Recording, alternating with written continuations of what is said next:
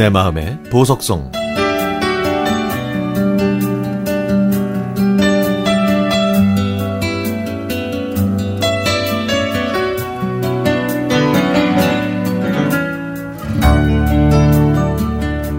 늦은 퇴근길 밤길을 걷고 있는데 낯선 남자가 저를 쫓아오는 겁니다. 아, 저, 저, 저 저기요. 점점 좁혀지는 거리를 느낀 저는 경보처럼 빨리 걸었습니다. 그런데 그 남자도 더 빠르게 따라오는 거 아닙니까? 아파트 앞에 와서야 저는 되돌아보면서 그 남자한테 말했죠. 저, 저, 저 결혼했고요. 저 아이도 있어요. 그러자 그 남자가 조용하고 음습한 밤길에 큰 소리로 웃더군요. 아니, 아니, 누가 뭐래요? 어, 근데 왜 자꾸 따라오는 거냐고요? 아휴, 아까 카드 떨어뜨렸어요. 이거 주려고 따라왔거든요. 그리고요, 우리 집도 이 아파트예요. 아, 뭐 제가 생각해도 심한 착각이었죠. 집에 들어서는데 제 얼굴이 얼마나 화끈거렸는지.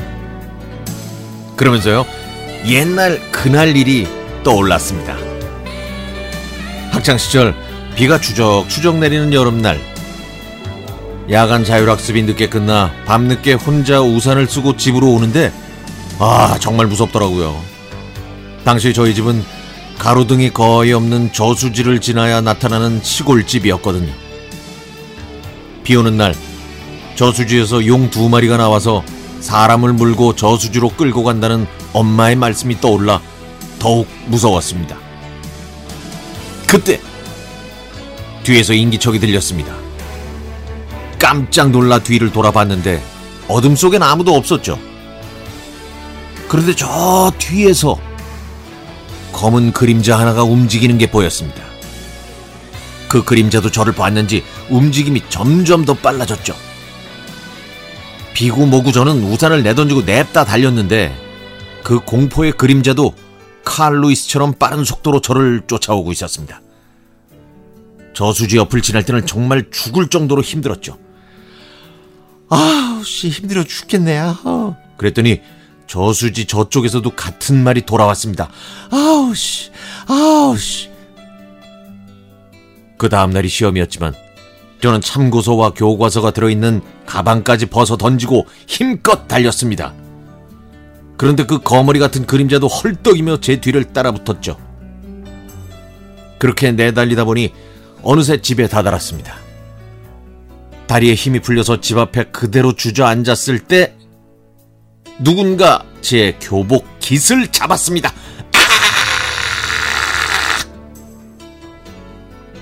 땅이 뒤흔들릴 정도로 제 큰 비명 소리에 저까지 놀랄 정도였습니다. 그때 숨을 헐떡이며 제 옷깃을 잡은 사람이 하는 말.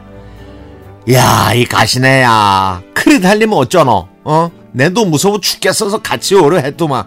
야, 내가 잡을만 하면 달려가고, 또 잡을만 하면 달려가고, 내 얼마나 무서운지 아나? 에? 그 질끈 감은 눈을 꺼 떠보니까 동네 언니였죠. 내가 내던진 우산과 가방까지 다 챙겨 맨 언니는 땀 범벅이 되어 있었습니다. 아이고 가스나야 얼마나 무서웠으면 학생이 가방까지 내던지고 달리노 어이 니 내일 학교까지 학교 가서 혼날까봐 네 물건들 다 챙겨 메고 달렸더니 온몸이 쑤시고 아파 죽겠네. 아이고. 아이고 쑤셔.